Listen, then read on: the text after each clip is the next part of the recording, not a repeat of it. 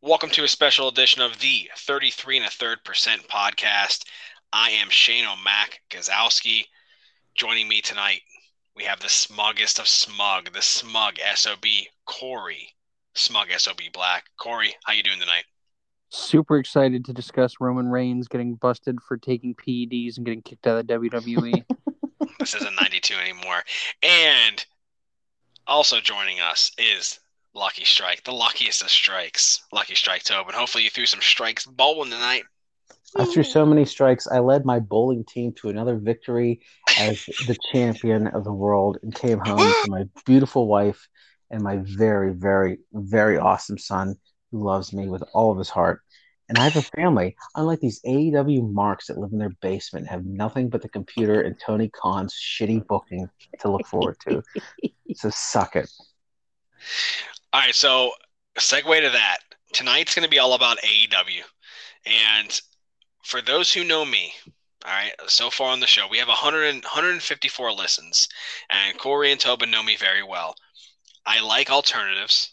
I've I like AEW. I still do like AEW. I'm going to save my rant. I have a rant about AEW. I know, surprising as it sounds, for the end of the show.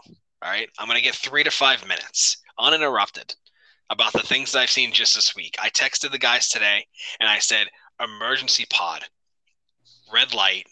I need I need to talk about AEW and I can't just do it by myself.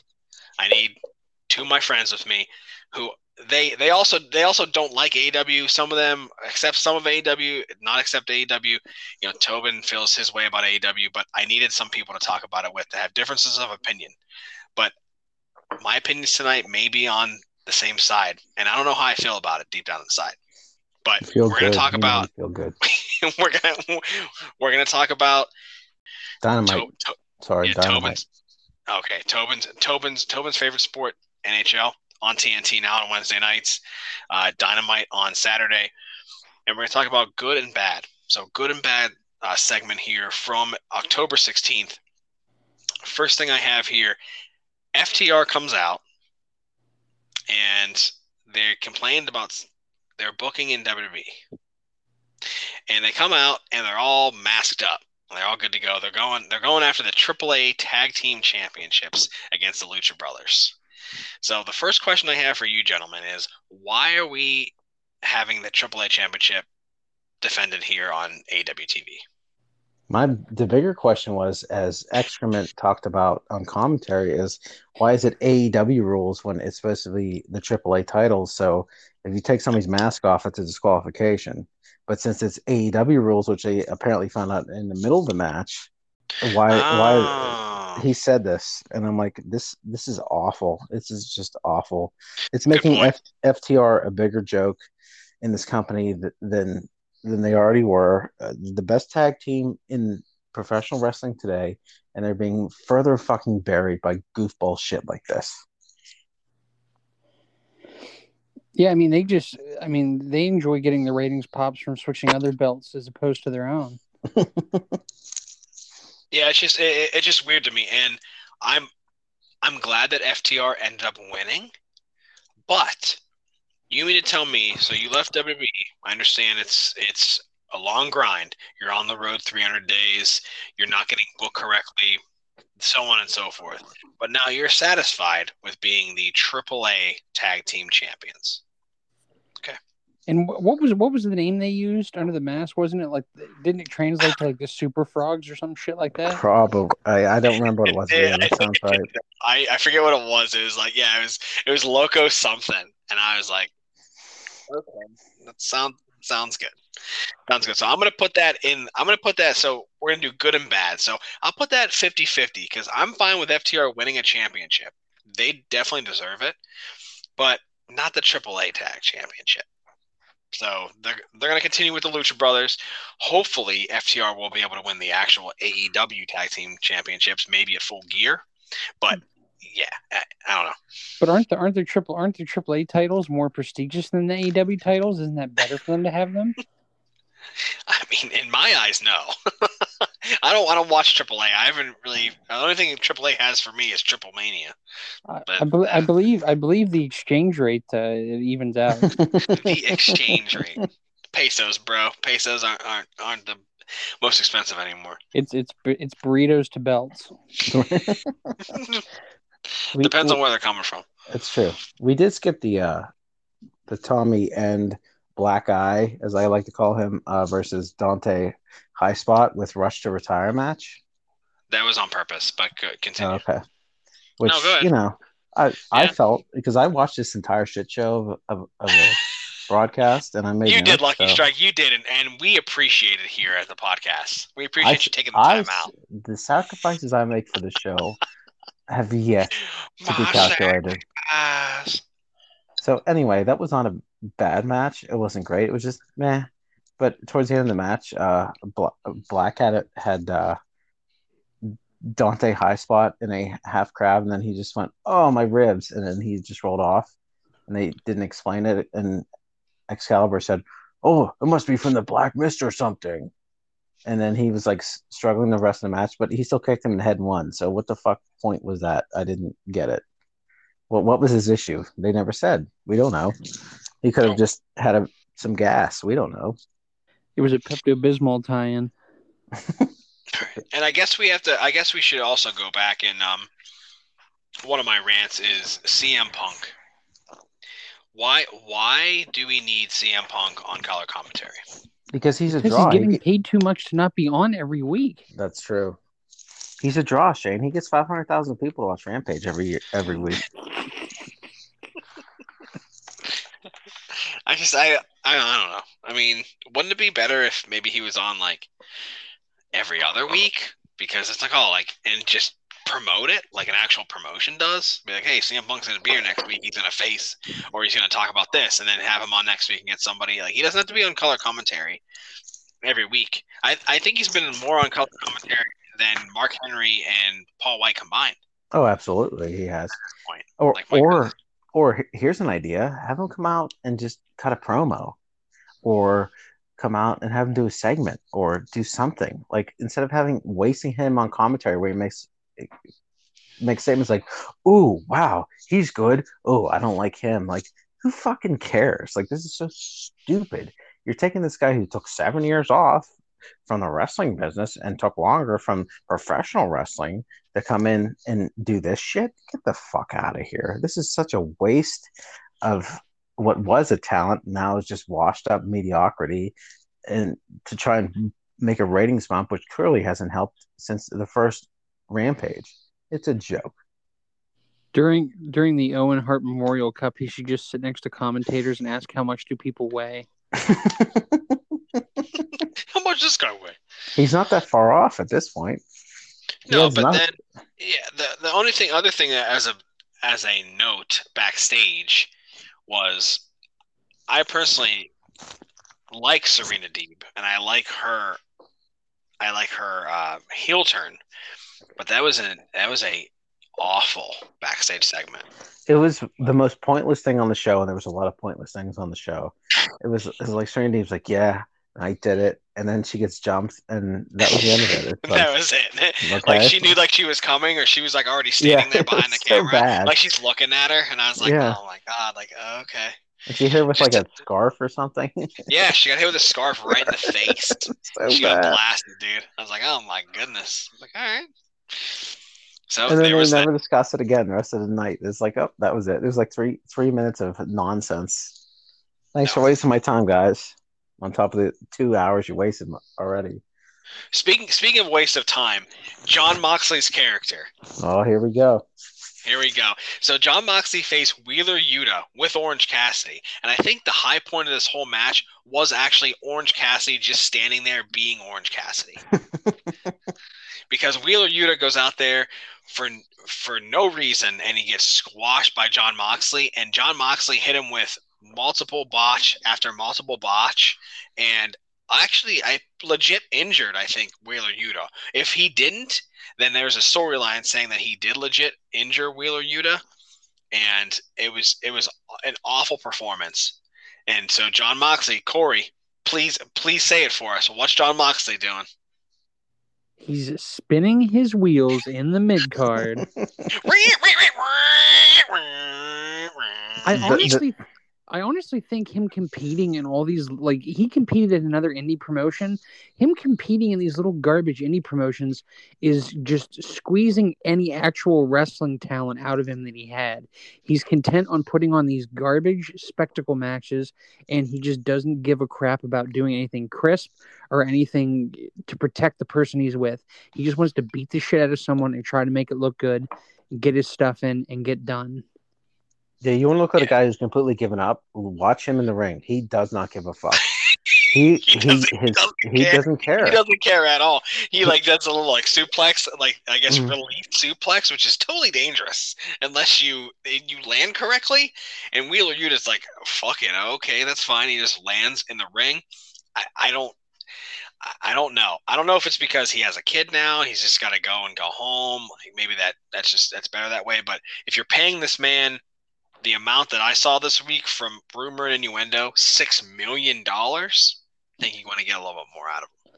I just I had just actually seen there was a one of the clips of Rhodes to the Top, which should be its own show that we do uh, to begin with, but uh, I have it. I have it taped on my DVR. I really want to start Okay. watching it. and and it was just a highlight. Like Brandi Rhodes is backstage with Moxley, and she asks, "Is like, is like, hey, how you doing?" He's like, "I'm just really hungover right now," and I'm like, that is the exact description of how he is right now. He's just hungover all the time. Like he's he's actually Hangman Page's character in real life now. That's him. That's Moxley. He's just He goes drunk all the home. He goes home, sees the wife, and he's like, he's the kid. He's like, uh, I'll be Mhm. back. And he goes to the bar and just gets hammered. Hammered. He looks he like it. the Like, next show. like if you look at him, like he looks like he's just he's just been like drinking too much. Like he just he's a mess. He doesn't care. there- he just No, no, no, not at all. And then uh, right, right before this, uh, sorry to jump around, but as we're um, as we're going through this, we're looking at the matches, but there's also some backstage segments which still don't make any sense, but we're trying to trying to piece it all together. Uh, we have Tony Schiavone backstage confronts FTR. They have the AAA titles. Andrade comes up the stairs. MJF hugs Andrade and basically says, "This is a one-time deal, comprende." And Andrade looks confused. Andrade spokesperson gives uh, MJF a check and some cash, and then they go on their merry way. So we'll see what happens from there. Probably nothing. Probably, I mean, I exactly. I always say my, my line is it'll be interesting to see what happens from here, and I truly believe that. But if nothing happens, then I will call them out. But it should be, I would say, maybe maybe MJF versus Andrade at full gear if something gets screwed with, or maybe money's not paid, or so on and so forth. It's fine. And then we have Tobin's favorite group, the Dark Order. Alex Reynolds, John Silver, and Evil Uno versus the Super Kliq. I guess they're the Super Kliq again, because the last time I saw them, they were the Super Elite. well, they were introduced as the Super Elite, but then after the match, they were called the Super Kliq again. So I'm not sure what the fuck to call them. I don't know if there's a cease and desist out there that keeps getting pulled away, but I thought it was definitely Kliq was owned by WWE, but I guess I was mistaken for now. Uh, and then uh, I'll just have to admit that uh, Don Callis's gear is fantastic. The pink suit, like n- like no like no undershirt, he just looks like a scumbag, and that's what he needs to be. That's that's what that's his character. It's Don Callis. He's a scumbag. Well, that's Um, that's most of the AEW roster is a bunch of scumbags. Yeah, but they don't That's walk true. out in, in bright pink suits and no undershirts. So No, they they walk out in frog suits. so my notes I took on this were uh, uh, uh, Elite is trash, clearly, uh, versus the Dork Order. Uh, I'm going to call them the Snore Order from now on to not rip anybody off. Um, the whole match was just rotten. Uh, and uh, are they the Super Kliq or Clit, as I like to call them, or the Super Elite? We don't know. I say Super Shit E would be my. Uh, It's words like the C word, Lucky Strike, that makes this episode of the podcast explicit when I click it on Anchor. You know, explicit. All the c words and the f words. It's explicit. All right, everybody, put the kids to bed for this one. The super shite. How about that? Instead of the super elite, the super you, shite. you say whatever you want, sir. It's a podcast. It's explicit. listen, listen. Adam Cole is dead and buried. That's all I'm gonna say.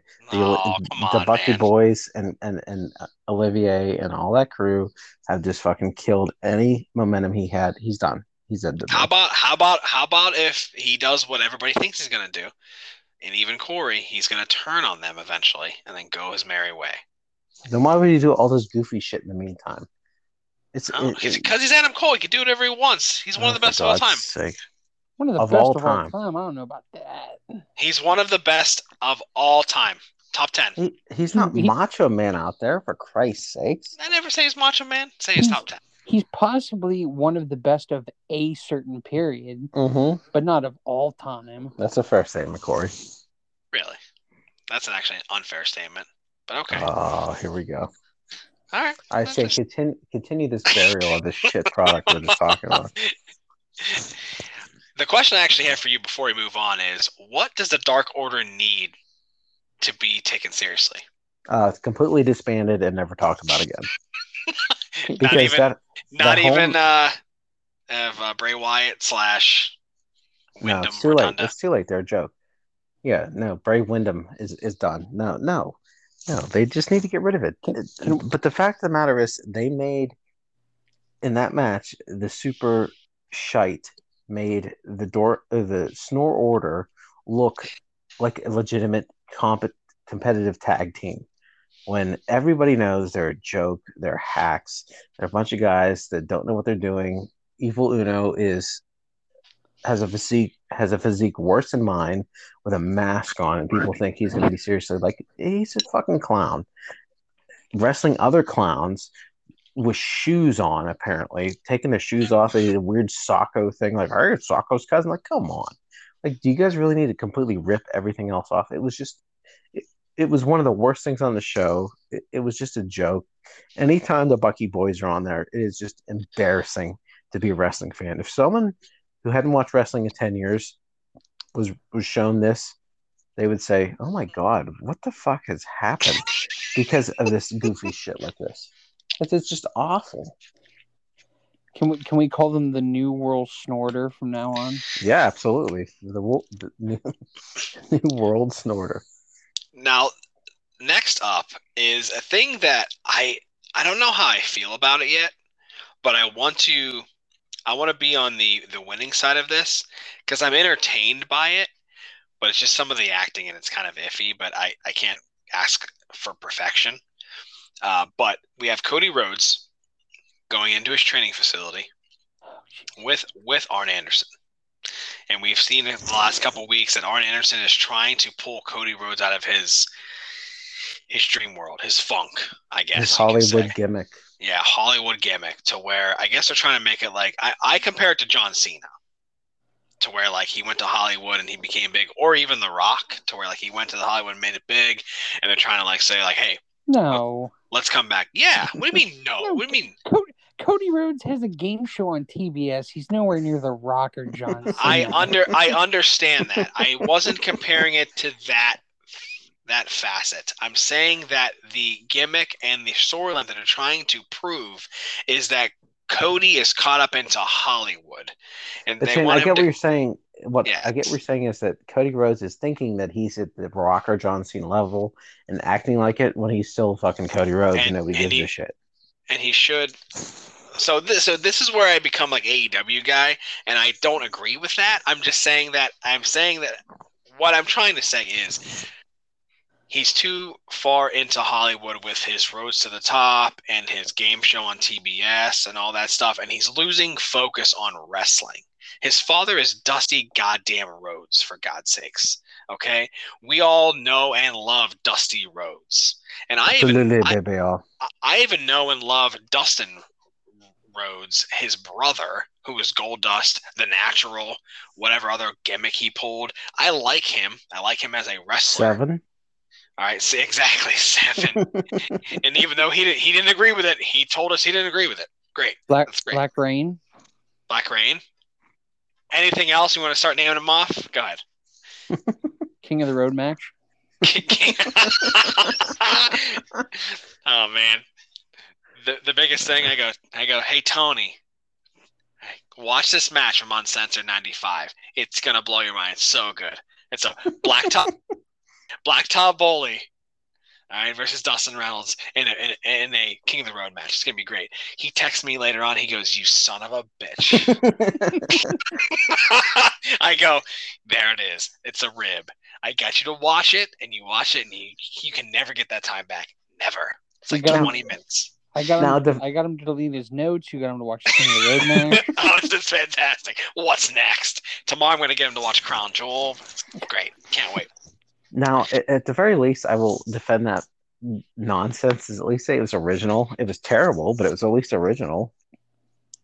I mean, it's fine that like his like his the the wrestlers, uh, men and women that he's trained, are slapping him in the face, trying to Mhm. get him to wake up a little bit, and and Arn Anderson's in the middle of it. I, I- I'll take Arn Anderson wherever I can get Arn Anderson. I like true. him. Arn's awesome. Yeah, but um, yeah, I, I I get where they're going with this, but it looks like they're going to end with him and Malachi Black.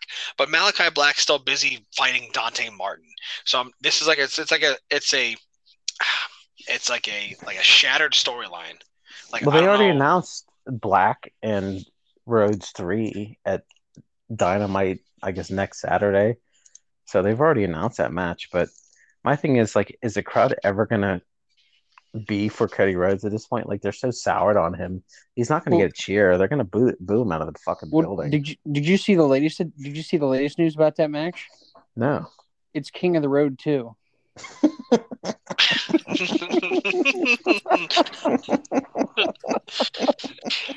Corey, I actually wouldn't be surprised if that were true. It's No, just that like would not sur- that would not surprise it would not me surprise me at all because the way this is going, it it it just reminds me a hundred like a hundred percent of WCW, where like they're Mhm. trying to have storylines for some things, and they just they come up a little bit short on all of them. And then there's random matches like Wheeler Yuta and Jon Moxley that don't have any storylines or any Mm-mm. story or background, and they just fight.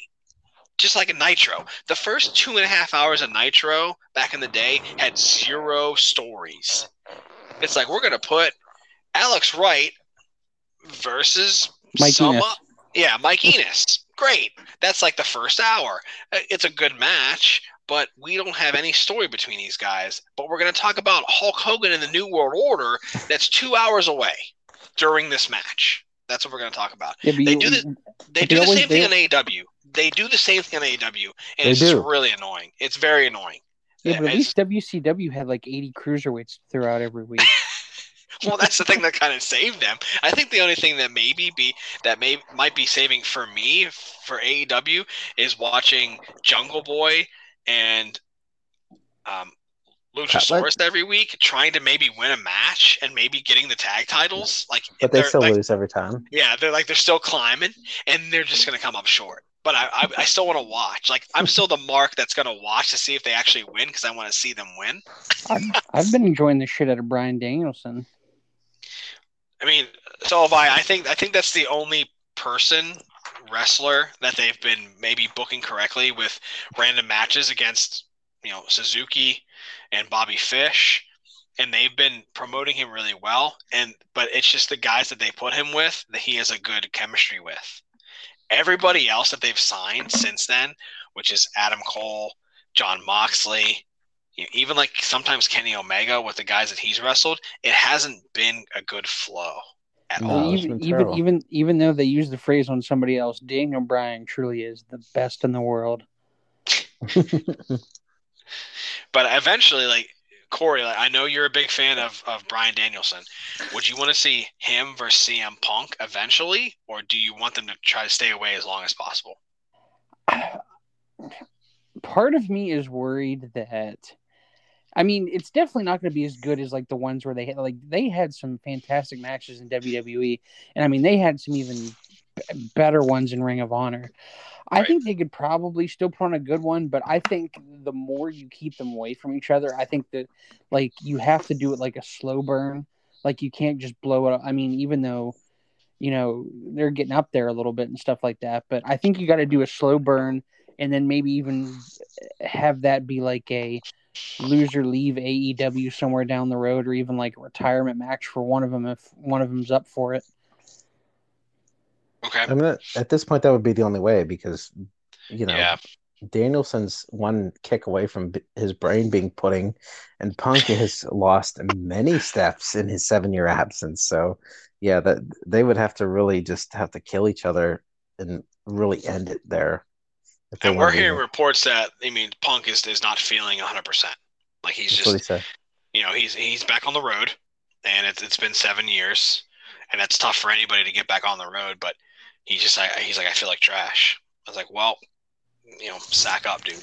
Yeah, dude, you're getting all the money. You're one of yeah, you're you're one of the top guys in AW. So Well, I would argue that he was probably he's probably well, many would argue he's a top guy.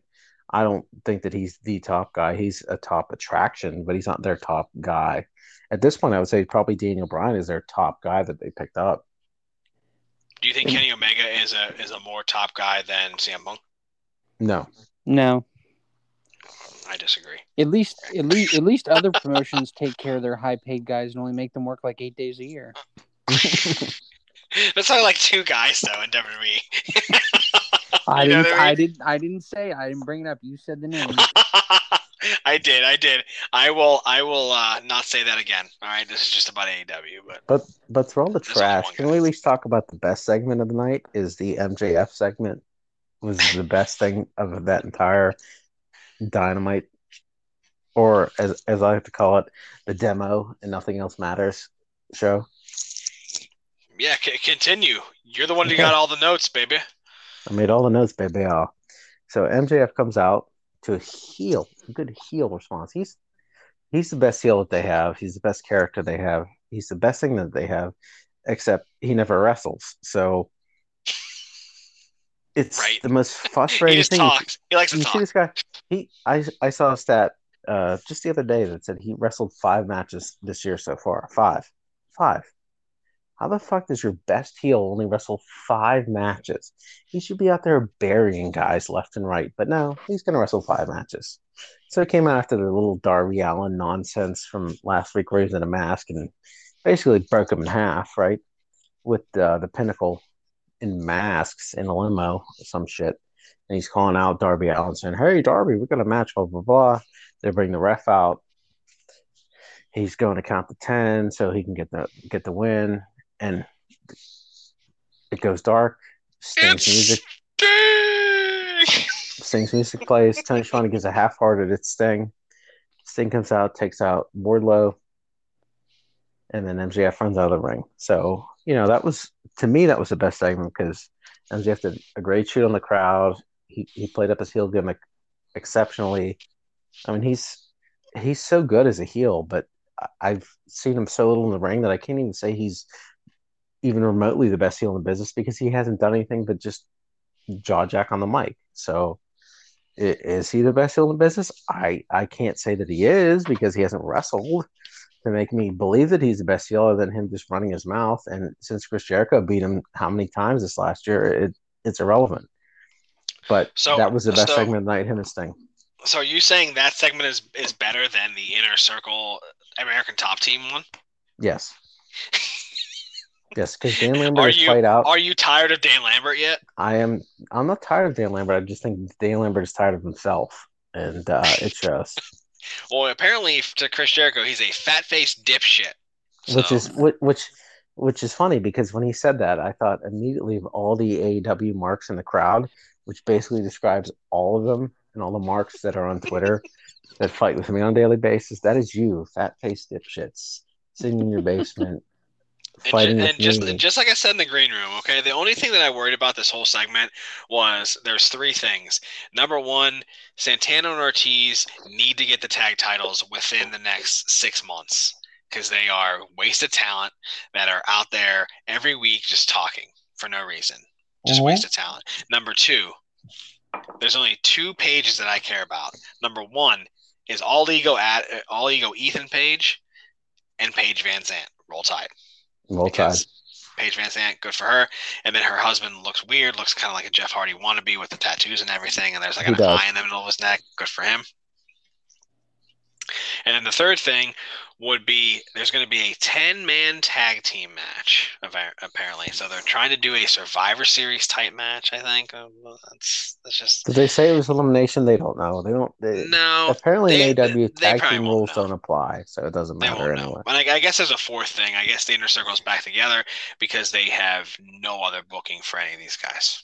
Yes, So- that's exactly it. But Tony Khan's big on long term booking, so You know just what because would you be a good- think they're For certain things, perfect, for certain things, he is. He's he's better. I think at some points he's better at long term booking than the other company at, at times. Not all the time. Currently, times. Th- there's a chance of that. I'm not going to say that Yeah, there is. yeah, there's It's a chance fact, of but that. Except for one chances. storyline in the other company. I won't say its name. I already said it once. Go ahead, Corey. You know what would be a good gimmick for a 10 man tag match? What? King of the Road.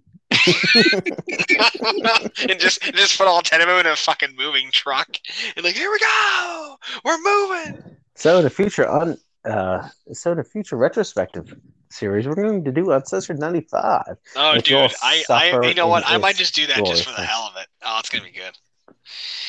Um, the next one I'll pick is that. and then um, for uh, any notes on Kiera Hogan, uh, Hulk Hogan's Lon Locke's daughter, and Penelope Ford. Yes, I uh, I had uh, Penelope Ford versus uh, Kiera Hogan. Who cares? Who the fuck cares? Why do I give a shit? And then Ruby Riott comes out and says, "Does anybody care? Does anybody give a shit?" And the answer clearly is no. So Ruby Riott came back to uh, almost go back to catering, although she's still Ruby, doing Ruby, something. Ruby, Ruby Soho, Ruby, Ruby, Ruby. All I know is on Rampage, Taz and Excalibur both sang the song of Ruby Soho. It Embarrassing. was, it, it was, it was a little bit embarrassing. Not gonna lie. I laughed, but I was like, oh, I kind of like cringed.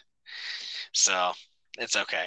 But I, Tobin, I forgot. I totally wasn't expecting you to not to say Penelope Ford roll tide. But okay. I, I did have that in my notes actually. Penelope Ford. you, roll can, you did. I was just saying it has I to be on that. that page there. It's in parentheses underneath. So my bad. Pen- Penelope Ford roll tide versus uh, Kiera Hogan. Who the fuck cares? So yeah. In parentheses on my notes, I have the words toilet flush written. I did pee during that match, so that, that's an consolation. I guess if it, if, it, if it means anything. But next we have a promo for Miro, Corey's favorite wrestler, God's favorite champion, and Miro said God didn't make a mistake and everyone will pay. I can't wait. Miro should be champion, damn it! But I do like Sammy Guevara, so I can't be mad about it. It was a very good, very good package they put together. Surprisingly, It Um, was. It, it really made Miro look good, look psychotic. Um, it elevated him. I I felt uh, Miro's Yeah, good on the mic. he, he he's okay No, on the he's mic. not. He's Yes, okay he on the is. mic. He's okay on the mic if it works with his character. When he's a best friend, it's terrible. But when he's a monster, he can make it work because he just talks in simple phrases. Say, "I crushed you." It works. When he says, "I'm your best friend and I play video games," he sucks. You see how that goes. not, he hasn't Like, been that for a while. And the Well, one he- guy like left. Penelope Ford's husband, like he's gone. I haven't seen him. Thank God for that because he sucked. But Well, I mean, honestly, My- there's no better way to sell a beatdown than if you never show your face again. it's true.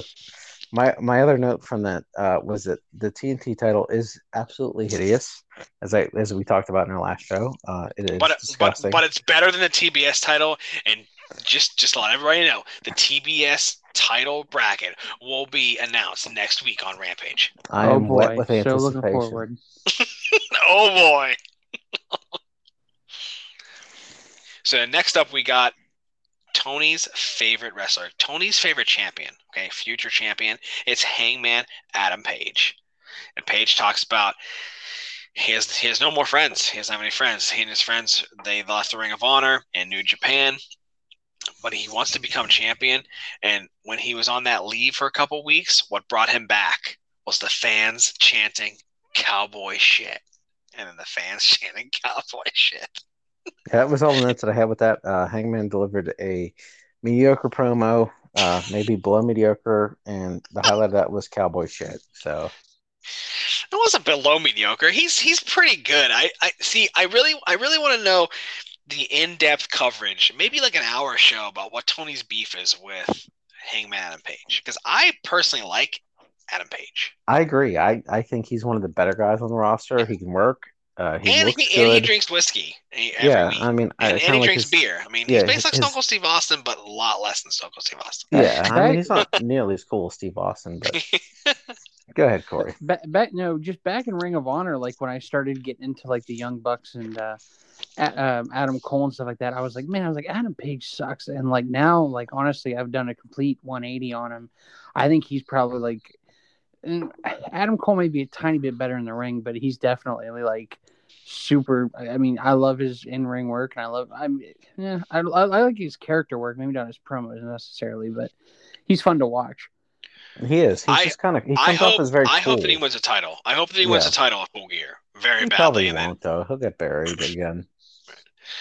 and then Oh. from what from what I'm oh go ahead Corey. just also uh just to anyone who does listen here and who's an AW fan pe- people people seem to mistake the whole just them yanking uh page in and out of the title picture as long-term story as long-term booking that's not long-term booking just to yank someone in and out of storylines it's not I completely agree with you, Corey. I was just going to go on a rant about that. What I was just going to say was, if it's long term booking, the dude doesn't need to win a fucking goofball ladder match to get a shot at Kenny Omega. If it's long term booking, he's got the heat with Omega the entire time, and he's winning matches, and he's proving to everybody and Omega that he deserves the title. But no, he's got to win a goofball ladder match where he pulls a fucking uh, poker piece off the top of the ladder. That's not long term booking, like you said. That's just trash. That's lazy booking. But from what Hangman Page said, he wanted to go home to see his the birth of his his baby boy. And I and I understand that, but then why did he have to come back and win that? Why didn't he come back and earn his his ass into these matches and defeat a bunch of mid mid guys, as MJF likes to say, and topper guys? He could have he could have beat Moxley in a match, or he could have beat because Moxley doesn't give a shit apparently at this point. Uh, he could have beat uh, Darby Allin, or he could have beat Wardlow, or somebody, you know, to make himself look better. But all he did was win a goofball ladder match where everybody got hurt. So, uh, you know, Au- austin always found a way into twisting vince mcmahon's arm for that title exactly. shot. Yep. Austin didn't win no goofy. He didn't win a Royal Rumble '99. So, For for those of you who watch Up Up Down Down and Prince Pretty and Xavier Woods, it's a prove yourself match. Exactly. Tony- He need he Yeah. needs to have more prove yourself matches because he hasn't Tony might himself. get that more than anybody. And then and then we get to rumor and innuendo as the match of the whole weekend in the four hours of coverage between Rampage and Dynamite last weekend is Bobby Fish and Bryan Danielson. Bryan Danielson had two of the best matches over the weekend with Minoru Suzuki and Bobby Fish. Bryan Danielson, as I alluded to earlier and agreed with, seems to be the best booked superstar, wrestler, whatever you want to call him, entertainer out of the whole group that has got signed by AEW the past few months, and he's had amazing matches uh, with with these guys. And uh, Danielson comes out with the win, but after the match ends, they announce the bracket for the Full Gear Eliminator Tournament. Before I get to that, any thoughts on this final match, guys? I thought it it was was a good meh. match It was a good match, but like, why should I care? That's the thing. Like, like the Bobby American Dragon. Like, yeah, but like, like Bobby Fish was a jabroni with Adam Cole. Like, why? Why do I care now? Like, you, you you watch bobby fish matches with morbid curiosity as to whether or not he's going to get hurt that's true. I, I guess that yeah, was. he's very injury prone. So far, so good. Uh, it, it it it was not a bad match by any stretch of the imagination, but like I was just not invested in it. I just I just kept myself kept finding myself like you know looking at my phone or looking at my notes and just you know getting up to go pee or petting my cat. I don't know. I just I didn't have any investment in it. So it was supposed to be, it, like I said, it wasn't a bad match, just like the match he had on Rampage against the Japanese cat. But uh, why do I care? These people I don't know. I mean, I know Bobby Fish, but like, why is he fighting these guys? Well, what what is it? What is what's behind this? If you're making this a main event, at least put some balls behind it and make it like ha- mean something. Say it's like a contender spot, or it, it could have been for the full gear tournament. You could have at least thrown that out there. At least say, "Hey, we're invested in this." No, there's no. It's just a random match for the main event. It's like, eh, fuck that. I don't care. It's a highlight match. It's an attraction match. It's Bryan Danielson versus Bobby Fish. Bo- Bobby Fish before he went into WWE was a was a huge player in, in Ring of Honor and even in Japan. So I'm not that's just shitting on Bobby Fish. He's fine in the ring, but like, like the dude comes out of nowhere. It's like a mid card guy in the WWE, and they expect him to be elevated as like this top tier talent. and right, right. The, the reason why he was a mid card guy was because he was injury prone. That was the only reason why. I think Exactly. he would have been more if he wasn't injury prone. But so the world title eliminator tournament AEW starting this Friday on Rampage. So we're look, I'm looking at the bracket right now. On the left side, we have Dark Orders 10 versus Jon Moxley.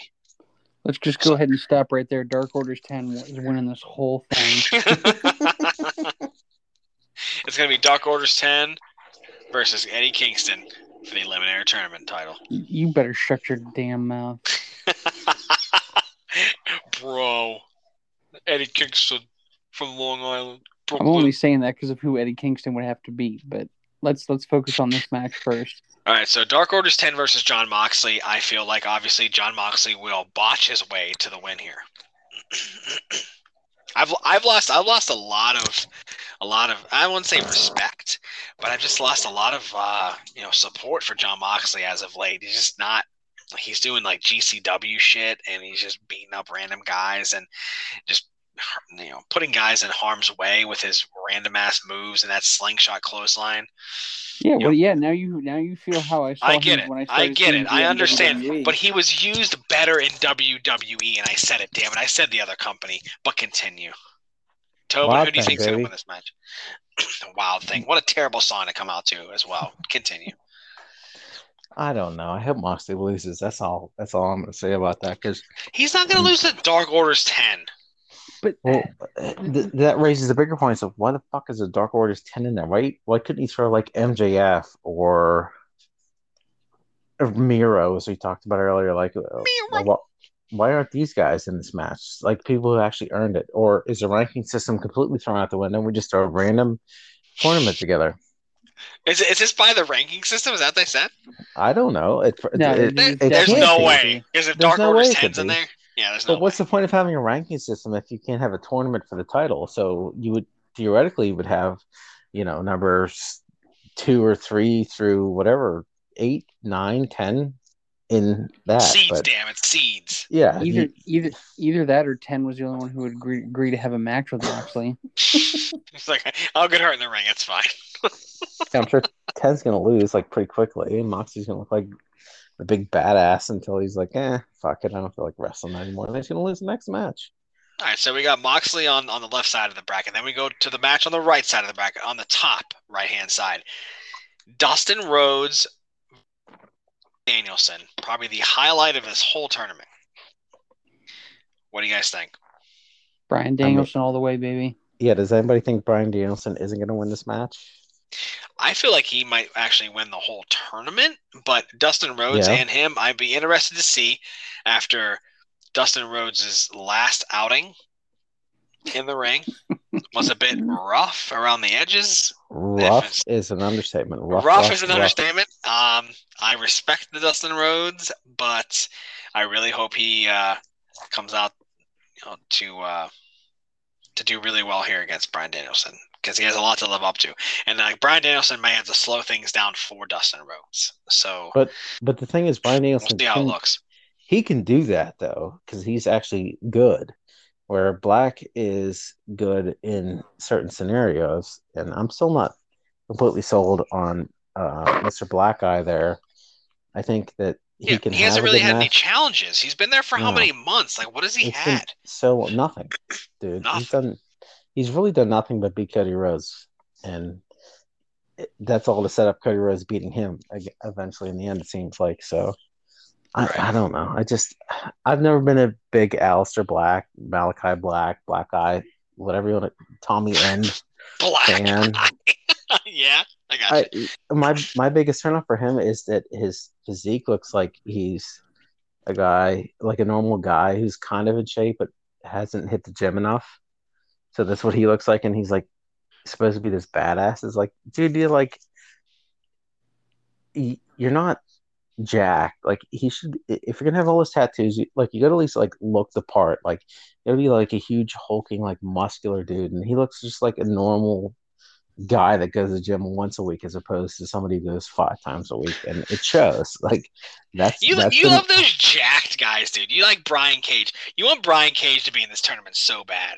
I'm not saying brian cage is good or bad. I like i'm not saying I, I i like big guys. That's neither here nor there but like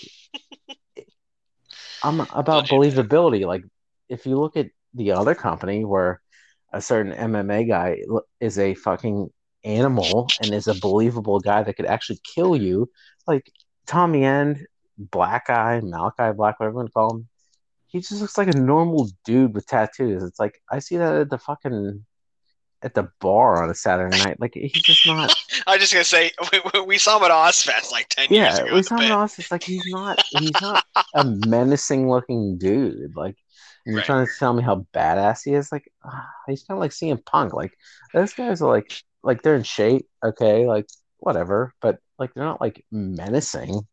Like sure they could maybe kick my ass, but I'm not scared of you. Like like like le- like somebody like a Lesnar, like yeah, you're you're gonna kill me. Like I'm not gonna fuck with this guy or Karrion Kross even to go to the lower card. Like that dude would fucking kill me. Like Red I'm scared of these. Yeah, exactly. I'm scared of the Red Shredder. I'm not scared of fucking the dude with a floppy gut There- and big arms. Like eh, just because you have tattoos doesn't mean you're tough. That's the bottom line.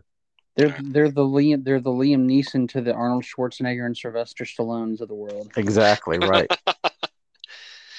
So over under this match goes 15 minutes.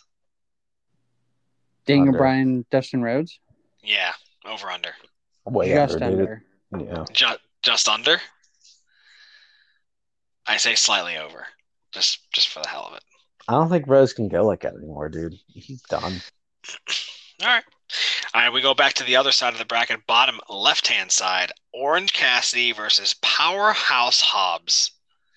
I'm going to say that Orange Cassidy is all in. He's going to win this match. I don't know how, but he's going to do it because it's what the fans want. So we'll have Cassidy versus Jon Moxley after his beatdown of Wheeler Yuta. It's a perfect segue for this air quotes rivalry. Yeah, man, I mean that's. I don't think Tony Khan could have booked it better from the book of the year. So yeah, there Hey you go. man, I, I wrote it in my notebook. Damn it! All right, just as good as Tony Khan. All right, Well, you can't be any worse. So think of it that way. Corey, what are your thoughts? I am privy to some insider information, and therefore I will uh, recuse myself from spoiling anything. All right, like just like Kirk Herbstreit on College Game Day. All right, I, I get it. I understand. No bias. I respect it. And then we go down to the bottom right hand side. Corey's boy, the Murder Hawk Monster, Lance Archer versus the King of New York City, Eddie Kingston, Long Island, and Brooklyn, where the fuck he's from. I feel like Lance Archer is going to win this match. Corey, I know who you think. Lance Well, I- Archer all day. I, I yeah, I think Lance Archer because I think Lance Archer offers a better matchup for Daniel Bryan, like the the ding. I mean the um, oh shit, you know what I'm saying? Uh, Goliath and whoever. Yeah, David and Goliath, absolutely. David David yeah, Goliath. Goliath, yeah. I get that. I get that for for a semifinal. That'd be big. That'd be big, and that'd be dynamite worthy. Uh, Lucky Strike, what do you got?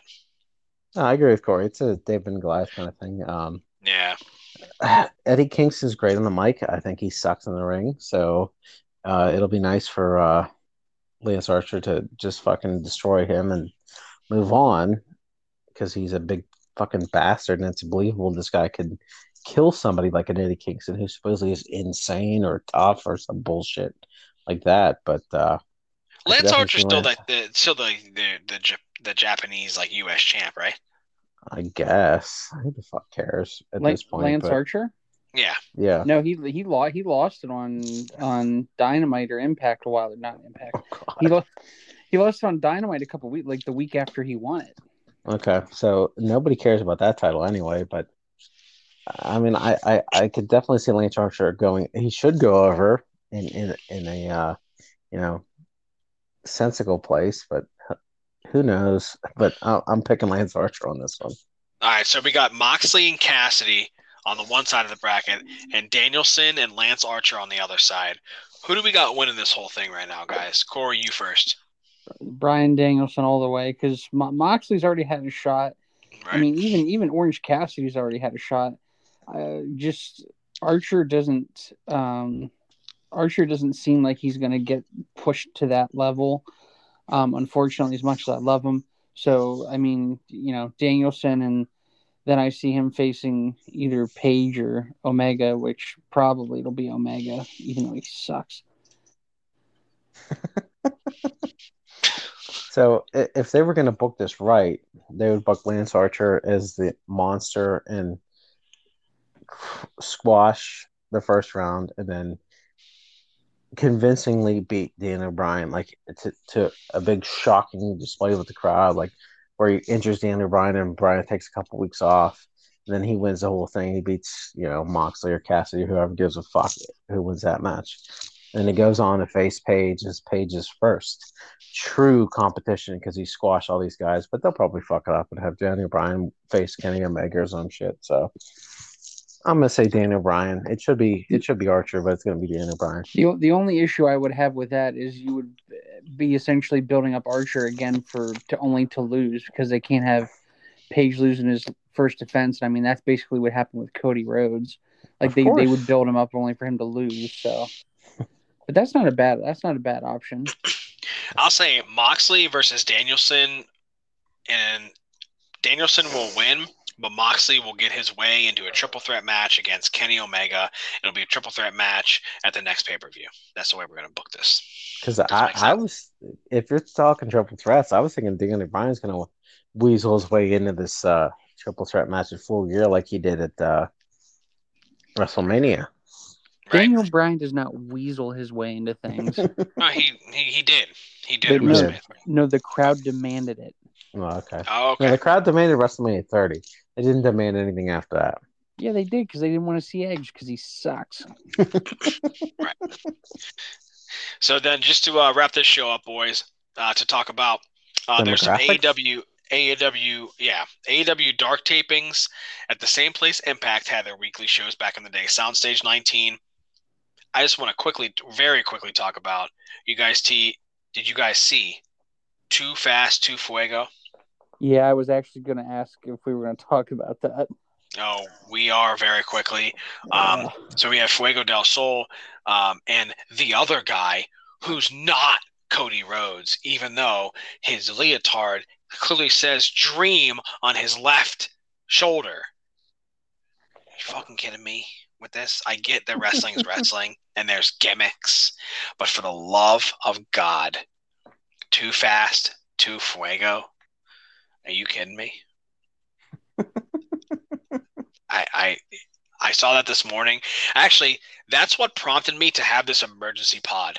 Was that fucking thing on Twitter? I go, what is this too fast, too fuego? I'm done. There's too much fuego going on, too much fire. All right, emergency pod. We got to talk about AEW because it's a mess. he com- he complains that WWE made him put face paint on, but he'll put on a fucking mask and team with Fuego del Sol. Corey, I can't disagree with that. I can't disagree with that at all. All right, that that's how painful it it, it makes me. I, I can't disagree with that at all. The man is getting beat up by Arn Anderson's cronies and the Nightmare Factory, while on the other side he's putting a mask and a leotard on and saying that I have nothing to do with it, so I will team with Fuego del Sol at Dark Tapings at Soundstage 19. Come on, dude. That's just that's just disrespectful. Just disrespectful to the business. Disrespectful to your father, Dusty Rhodes. And if you do listen to this, I mean it. All right, we'll go face to face. I thought I thought it was more embarrassing when Dustin dressed up in the ladies' clothes, but this is the stupidest goddamn thing I've ever seen in my life. At least he was a goddamn gimmick. Damn it! All right, it was during the new generation. And then yes, yeah, that's some of the worst shit I've ever seen. I'm for the just gonna say that final for the for the final segment of the evening before I get to my tiny rant, which all the gentlemen here will uh, will probably respect and like. Uh, rumor and innuendo that some fans slash uh, I guess, companies out there are breaking down 10 minute segments for the half an hour that the SmackDown supersized and Rampage went uh, this past Friday night. So, personally, when I watched it, I started watching at 10 o'clock. I did tune in, like the mark that I am, and I will admit it 100%. I said, let's see what's on each channel. So, on TNT, I saw Ruby Soho versus the Bunny. And then on FS1, I saw Brock Lesnar and Roman Reigns. Our tribal chief. Our tribal chief, the best heel in the business today. Fact. Going going head to head. And there is rumor and innuendo out there that both those segments tied in the 18 to 49 demographic, which I am very tired of hearing about. That that, that tied. That's highly unlikely that that actually tied. I can't I can't accept it. That's some Steiner math right there. I mean, I, mean, Except don't Steiner know. math actually made sense, so that that's not even a good insult. It, that is some uh, voodoo math. Let's see that way. And also from like what I'm reading, FS1 is is available to a couple million less homes than Fox, of course, Yeah, because Fox yeah. is, is broadcast TV. and then you have TNT, which is broadcast to more homes, and SmackDown Supersized still beat Rampage like eight hundred thirty-three thousand to five hundred sixty-five thousand. Like we're talking about that shit. Like we're talking about that amount of viewers. but AEW won the demo. I was told. I was told AEW won the 18 to 49 demo. Tied. Like They- overall though, they tied, but it was like 0.29. Yeah, there, there was there was a 0.01 difference from what I was told on by the by the AEW marks, and the fact of the matter is, nobody cares. You said a 0.01? 0.01. It the the demo. I, I, I believe I believe when you win the demo, you get a stuffed animal from the top shelf. yeah, I was I'm just like, what are you? What, what are we talking about here? Like, are we talking about a carnival prize? Talking about a medal? Talking about a clap, like a golf clap? I don't, I don't understand. But But just You get a little things like Chinese that. finger trap. But the bottom Right. line is the entire AW fan base is that demo. So you have sure you could focus on that demo because you know you have a 75% chance of getting it. And uh, you know, granted there's kids and there's people that are over 50 years old that watch wrestling. So I mean, you know, if I had my son and he watched WWE and he's a big fan, wouldn't you want to encourage the young crowd to further watch your product for the next 20 years as opposed to the same nerds that have been watching it for I don't know 20 years I, I don't know maybe that's just me but I'm gonna buy my son more shit Right. and then I am to okay with- wrestling fan Yeah, I am okay with AEW having a buy-in. All right, having a buy-in, like you're you're going big for this. You're going big for this. But 93,000 93,000 people watched that buy-in with the Andrew Bryan match by the way which is really impressive with Santana Garrett and Tay Conti and Bobby Fish and some guy named Lee Moriarty who signed a contract. Just so everybody know, he signed a contract this past weekend along with Daniel Garcia. How long has Daniel Garcia be, uh, has been there beating the shit out of skateboard guy, and he finally got a contract. So I don't I don't understand. Just just just many many things that I've been contemplating the past week um, about AEW.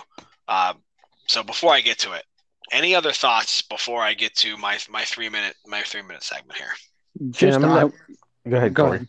Uh, just you go I, ahead. I want to say, just av- uh, when I uh, texted you guys about TNA doing that thing where they gave that uh, I, I can't even remember her name, but they gave a, a female talent a contract in the ring in front of everyone, Yes. and like they had a big sub. Like, please, let's not, you know, as a, you know, it's. I mean, pro wrestling. I mean, it's you know, you can do stuff like that every once in a while, but let's not make this a big thing. Like every time someone who's you know never had a contract before we give it to him in the ring and we cry and we have like this big moment just to try to get more attention to ourselves to get more eyeballs on the product let's not make that a thing giving contracts to wrestlers in the ring I agree. I was there for the Fuego, Cel- Fuego del Sol bullshit, and it was fucking terrible. It was terrible. But uh it's just it's it's all a joke. It's a fucking joke. Shane, I'm just gonna I'm just gonna leave that here and just bounce that to you. Can I can I say can I say one more thing? Yes. Absolutely. I also I also read a thing today that Minoru Suzuki is as old today as Gerald Brisco was when he was in the Stooges with uh, with Pat Patterson. Just to put that in perspective. yeah, Put that in perspective, kids. Oh, God. Imagine him All right. just beating up Stone Cold Steve Austin for five minutes. It would never have happened. never. Suzuki's a little bit of a bigger badass than than uh Gerald Yeah, Brisco yeah. though. Ah, but you don't- bite your tongue, son. blast I would. You bite your tongue, son. Uh, Gerald Brisco, Mister Yeah. Mister McMahon. his character That's was Suzuki, goofy, though, but you just wait. Yeah. He would have twisted Su- Suzuki in a pretzel and broke his neck. I think. Briscoe Briscoe brothers towing, baby. hmm He'll tow your car and break your neck. That's right. You will. All right, so it's time for me to The floor is yours. Shane. yeah, it's it's time for me to vent a little bit. Uh, the reason why that I, I brought all of us together tonight, and I appreciate you guys getting together with me. it's 11:24 p.m. on Wednesday night, and you know what that means. It's uh, when NHL preempts AEW, and AEW's on Saturdays. I get that they can't control that because they're on TNT, and that's why they're going to eventually go to TBS. But, um, and I understand back in the day with Monday Night Raw, and uh, I'll give myself free reign to talk about WWE here. They used to get preempted for the dog show. They used to get preempted for um, just like other like little stuff back in the day. And I get that. but in the thick of things, when you are the the ultimate brand, you start to be the the ultimate brand that people want to buy. So I haven't seen the dog show on USA in, in probably 15, 20 years. WWE has kicked them out and they've gone to they've gone to elsewhere. Uh, Vincent Kennedy McMahon has been the owner of a company named WWE since the 1980s. His father before him, Vincent Kennedy McMahon Sr., owned the WWF, and they basically have had a stranglehold on the Northeast for probably about 50 years plus. And uh, I appreciate personally the competition that AEW brings to WWE. What I don't like as a fan is when Tony Khan, who we all know has all the money in the world, Apparently, know he has his more money than Vince McMahon. So he said. his his father uh, he he does though, but his father also has more money than Vincent Kennedy. No, his McMahon. father has more money than than, than Vince, Right, but- but uh, also, but Tony Khan has just as much money. So he has that much money. He goes on Twitter and just basically strokes the egos of these marks of AEW. And he says, "Hey man, let, let's fucking let's fucking go, man. Let's get that demo. Let's get that demo of 18 to 49. Okay, let's get it." So looking at Tony Tony Khan's Twitter, I'm looking at it right now. And his first tweet was uh, six hours ago to Fulham FC, um, which I don't give a shit about. The second one is about Daniel Garcia as all elite. He's been in the company for multiple months. You should have given him a contract a while ago. But then the third one, okay, from October 18th. It says, We've obtained a new key ratings detail from Friday at Rampage. They beat SmackDown head to head 30 minutes in the most coveted 18 to 49 demo, 328,000 to 285,000. So we're talking about 328,000 people. We are nitpicking people here. And I understand that Tony Khan wants all the wins that he can get right now because he wants to go up against the big boys on the big boy playground. But what I need him to do as an AEW fan who's going to watch your product is just execute the plan. Don't go in front of a camera and hold a notebook purposely, I feel, in front of the camera with all of your results from a pay per view. One of your biggest pay per views yet. Every pay per view from here on out, from All Out and All In, when you brought guys on like Adam Cole, Bryan Danielson, eventually maybe Bray Wyatt, maybe Braun Strowman. Don't hold that shit in front of the camera and so people can see it and so you have a talking point for you to say oh i can change i just but that, that is the card i need you to execute the plan and just keep on going and running your wrestling business and not talking about the other guys. Because the other guys have been established for 50 plus years and they're going to beat you eventually just like WCW did. Ask Eric Bischoff what happened to him when he went up against the big boys. And Eric Bischoff said recently Tony Khan I need you to shut up.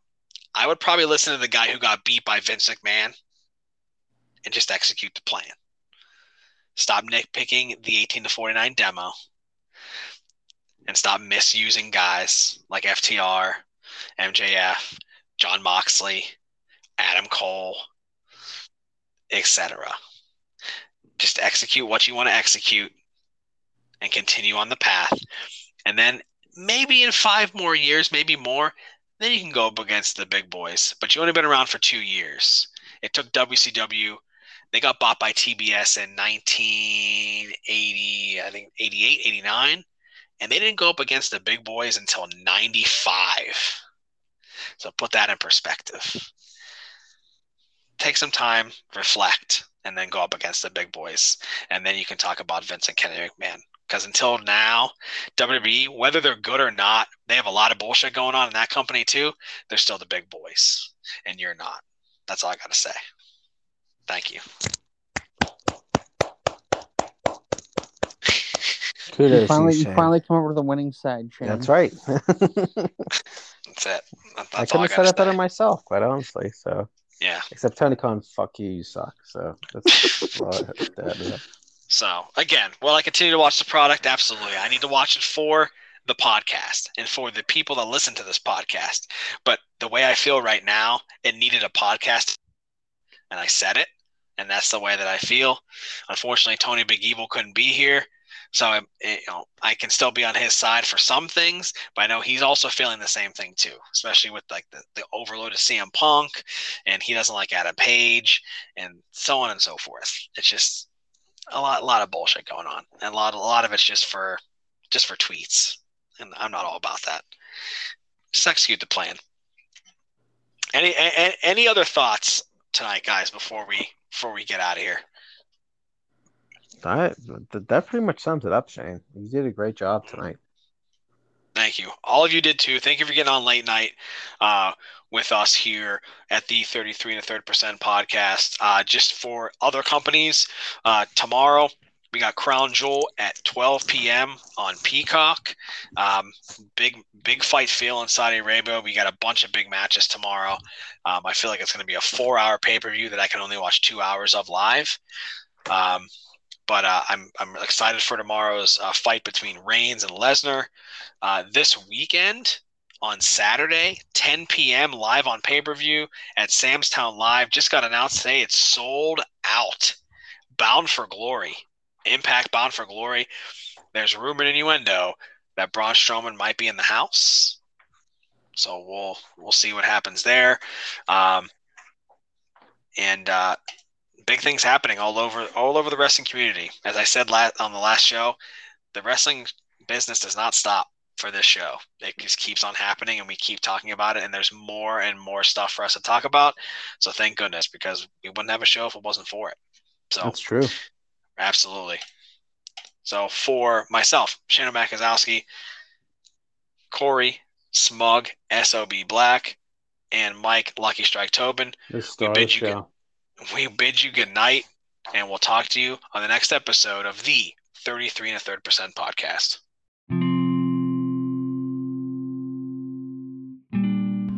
Coming soon, the 33 and a third percent podcast presents Retrospective. We talk about Shane O'Mac's very first pay per view, Royal Rumble 1996. We give you our thoughts and analysis on this show. And of course, HBK gets the win, and we are on the road to WrestleMania 12.